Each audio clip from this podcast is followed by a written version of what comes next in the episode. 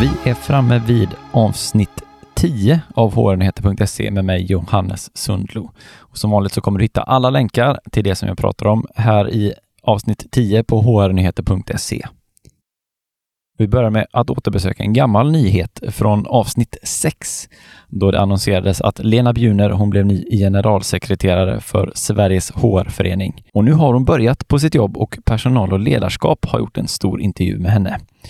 Och jag har faktiskt själv fått förmånen att sitta ner i eh, samma panel som Lena och eh, också äta lunch med henne och prata närmare med henne om hennes tankar för HR-föreningen och det ligger väldigt mycket i linjen med det som personalledarskap tar upp. Och det tycker jag är fantastiskt roligt, för det är kul att Lena är på plats och att hon vågar ta plats också. Och det känns som att Sveriges HR-förening, de kommer bli att räkna med på riktigt igen. Och det är jag otroligt glad över. Så glad att jag faktiskt har bestämt mig för att bli medlem igen efter att inte ha varit medlem i nästan tio år. Och det är ju, eh, ja det i sig är värt att fira nästan. Och vad är det då Lena kommer fokusera på? Ja, men bland annat så tycker hon att vi behöver lyfta fram HRs positioner, öka lärandet i vardagen och sen vill hon också dubblera antalet medlemmar. Så nu har du fått en medlem till då i alla fall, Lena. Att vi flyttar fram HR-positioner, det ser jag extremt mycket fram emot och jag har gott hopp om att du är den person som kommer driva det här framåt. Så att, Välkommen igen Lena och jätte, jätteroligt att se att du vågar ta plats och göra de här intervjuerna och ja, stå upp för HR. En studie från The Hackett Group eh, bekräftar det som många av oss antagligen redan känner igen sig i, att väldigt många organisationer kämpar med personalförsörjningen. Nästan så att HR ibland känner sig lite handfallna inför uppgiften till och med, säger The Hackett Group. Studien verkar inte ge någon silver bullet på hur det ska lösas, men min egen tanke här är väl att arbeta långsiktigt med ledarskapet på arbetsplatsen. Och ibland tror jag att vi krånglar till det lite mer än nödvändigt med allt vad employer branding och fluffluffet runt det heter och att det egentligen bara handlar om, eller bara och bara ska sägas, men en del i det i alla fall handlar om att utbilda, hitta och underhålla riktigt bra chefer. Och det är förstås en konst i sig. Varför krångla till det med fancy pansy powerpoint-presentationer och Instagram-konton när, när det som räknas är i någon mån vilken chef du har? Och då tycker jag att det är väldigt bra att gå tillbaka och jobba med cheferna. Och det är klart att mycket annat spelar in i detta. Jag ska inte göra det enklare än vad det är och som sagt, att bara hitta rätt chef kan vara svårt nog i sig, givet det här med personalförsörjning. Men vi vill gärna krångla till det lite extra ibland tycker jag. Så att fokusera på cheferna, det tycker jag är grunden till väldigt, väldigt mycket.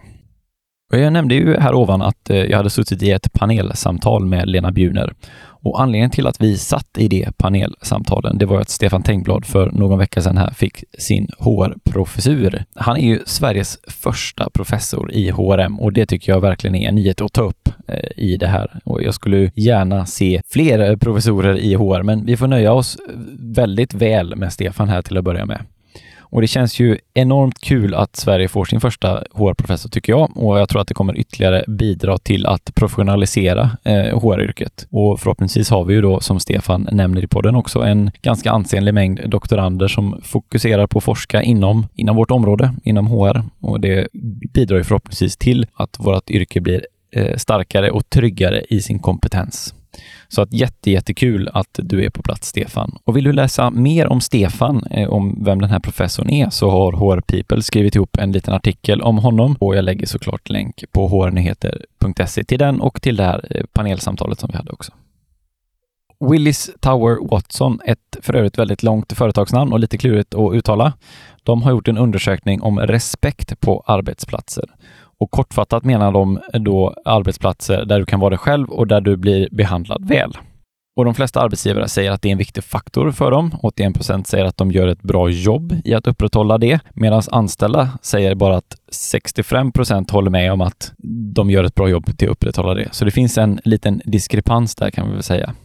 80 procent säger också att deras seniora ledarskap, 80 procent utav organisationerna alltså, säger att deras seniora ledarskap är mycket intresserade av deras anställdas välmående. Men bara 50 procent av de anställda säger att de upplever att deras seniora ledarskap är intresserade av det. Så återigen då en ganska kraftig diskrepans. Och som motmedel med, mot den här diskrepansen så föreslås det att eh, HR och LND ska samverka för att driva en förändring och det kan jag hålla med om. Men i all ära, om inte det seniora ledarskapet ser det som viktigt så kommer det ju oavsett vad HR och LND gör att bli svårt tycker jag.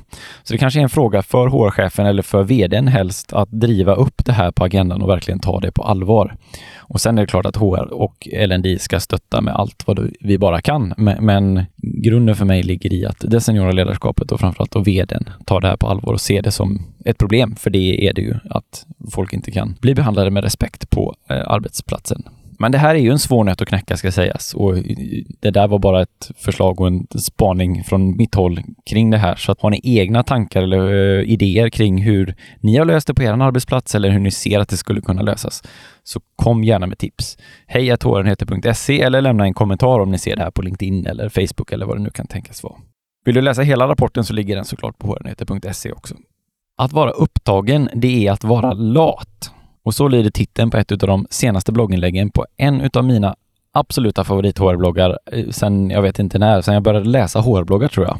Fistful of Talent. Och Fistful of Talent är, kan man säga, ett sammelsurium av olika bloggare som skriver mer eller mindre roligt, oftast mer roligt än, än mindre, eh, om HR och allt som har med HR att göra. Jag kan varmt rekommendera den bloggen och som sagt, jag har följt den, jag vet inte hur, minst tio år har jag läst den. Som titeln gör gällande så är det ju lite att det görs en poäng eh, och det är inte bara eh, den här poängen som den här bloggen har gjort, utan det är ju Tim Ferris bland annat annat med sin fyra timmars arbetsvecka om att vi emellanåt spenderar alldeles för mycket tid på möten och att vi då ser upptagna ut fast vi egentligen inte gör någonting. Jag tror alla vi kan känna igen oss i det att möten ibland tenderar att bli lite för långa och lite för oproduktiva helt enkelt. Och jag tycker att det alltid är värt att påminna sig om hur får man till det där effektiva mötet och behöver man ens mötet? Och så det ges lite tips om hur man kan vara mer konkret helt enkelt i sin vardag. Och det ja, är ett bra tips att skicka med så här en tisdag i februari när vädret lämnar lite där och önska kan vi säga. Och med den påminnelsen så säger jag tack för att ni har lyssnat på det här avsnittet av hrnyheter.se. Jag som har pratat heter Johannes Sundlund och jag finns som vanligt på LinkedIn där du hemskt gärna får lägga till mig. Och tipsa mig gärna om artiklar, nyheter, produkter eller bara skicka iväg en high five eh, på hejhrnyheter.se så blir jag superglad och så hörs vi igen om två veckor helt enkelt.